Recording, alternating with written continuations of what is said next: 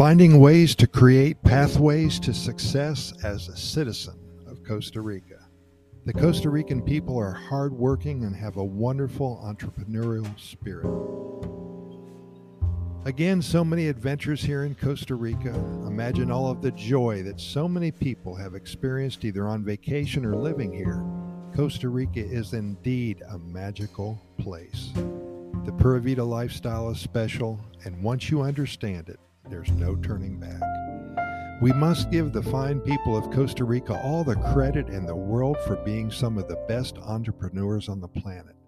They know how to earn extra income and they are such hard workers, so creative and great cooks, spreading sunshine all over their hometowns and making some extra cash while doing so. I live in the Sabana Park area of San Jose, just west of downtown on Paseo Colon.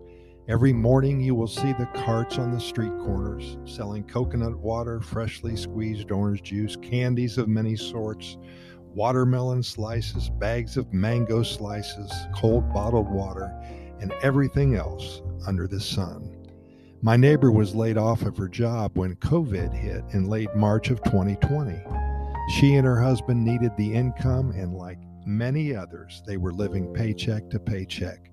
Time was of the essence, and they needed a plan. Well, it took them only a week to secure about 30 daily clients for their new lunch preparing business. They bought about 300 of those to go containers for food, some napkins, large bags to carry the lunches in, plastic knives, forks, and spoons, and lots of lettuce, plantains, bags of rice, bread, chicken, pork, and beef, and dozens of avocados and every morning about 7:45 they would lay out the 30 or so containers on the table in their kitchen and they started preparing the food for that day's service. They had the stove going, the three pressure cookers were steaming, they were cutting and dicing and chopping and frying, all done with love in their hearts. About 11:30 a.m., Dora and Jesus, they started their 45 minutes of making the rounds to deliver the hot lunches to the very lucky hungry customers. As the days passed, word of mouth kicked in, and soon thereafter, they had 40 customers. By the end of the year, they had 100 customers for lunch, and they're still going strong at the time of this writing.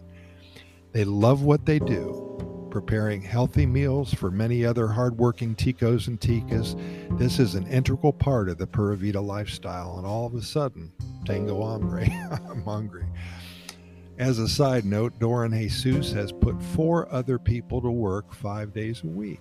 A simple idea of preparing lunches for hungry people now has blossomed into a business that helps families earn income.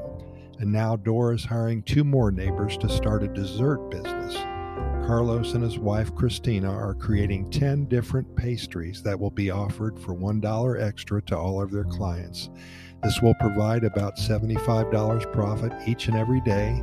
The human spirit is strong, and when the going gets tough here in Costa Rica, the tough get going. They find a need and they fill it. Pura Vida, thanks for listening, and we will see you tomorrow.